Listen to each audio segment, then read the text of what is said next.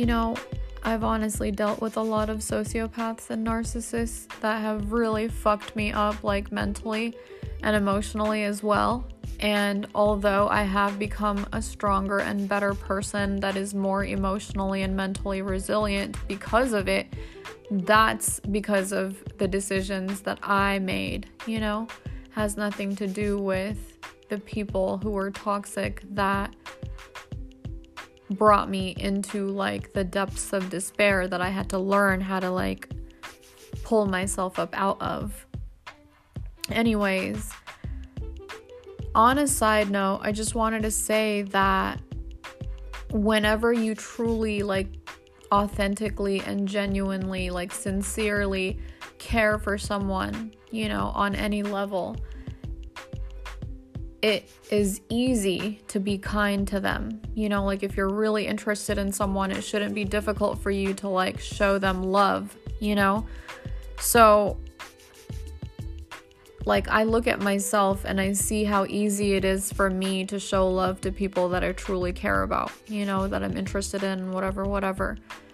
And now from here on out, if I find that that same level of effort is not reciprocated, I'm just going to wish that person well and move on, because I feel like I've wasted far too much time depleting myself and draining myself, you know, being invested like mentally and emotionally in situations that have no fucking ROI, you know? Like, at the end of the day, if the love that you're putting out is not reciprocated, you're just falling. You're not falling in love. You're literally just fucking falling. And I'm not trying to be falling again. Like, you need to be going just as hard for me and be equally fucking amped, you know, about my existence as I am about yours if you're interested in me. And if, like, I just feel like if someone can't communicate, if someone can't, like, express love and affection and, like, actually say how they feel, they're not for me, you know?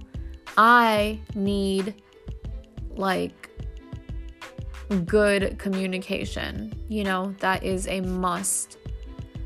Everything else can be worked out. But if the communication is not there, nothing will work out. So to me, I feel like deep conversations with the right people are fucking priceless.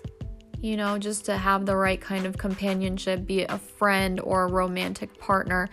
But to have, you know, someone who you can have deep conversations with, who like understands you, someone that feels like home, someone that makes you feel accepted and not judged, like that is literally everything and gives me so much life, you know?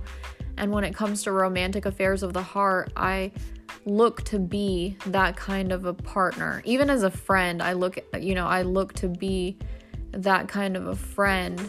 So, or I aim to be that kind of a friend, but especially like when it comes to romantic affairs of the heart, I aim to be that kind of a partner, you know? I definitely am not here for the small talk. I don't want to bullshit. I don't want to fucking lollygag. It's just like, you're either on the same page as me and we're aligning and like riding the same wave, or we're not and just like saying deuces, which either or is perfectly okay, you know, because we're not going to be forcing shit. We are going to allow things to like develop organically and occur naturally.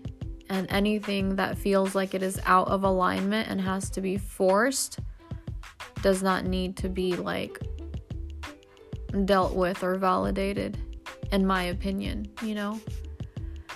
I feel like what and who is for me is going to be not necessarily effortless, where it's like no work is going to be required, but just like it's not going to be a push and pull kind of a vibe. It's not going to be like resistance, you know? It's going to like be fluid and flowing. And from now on, I only want to immerse myself in situations where the level of love that I give out, like that I put out, that I exude, is reciprocated equally or like surpassed, you know? So yeah, that is all.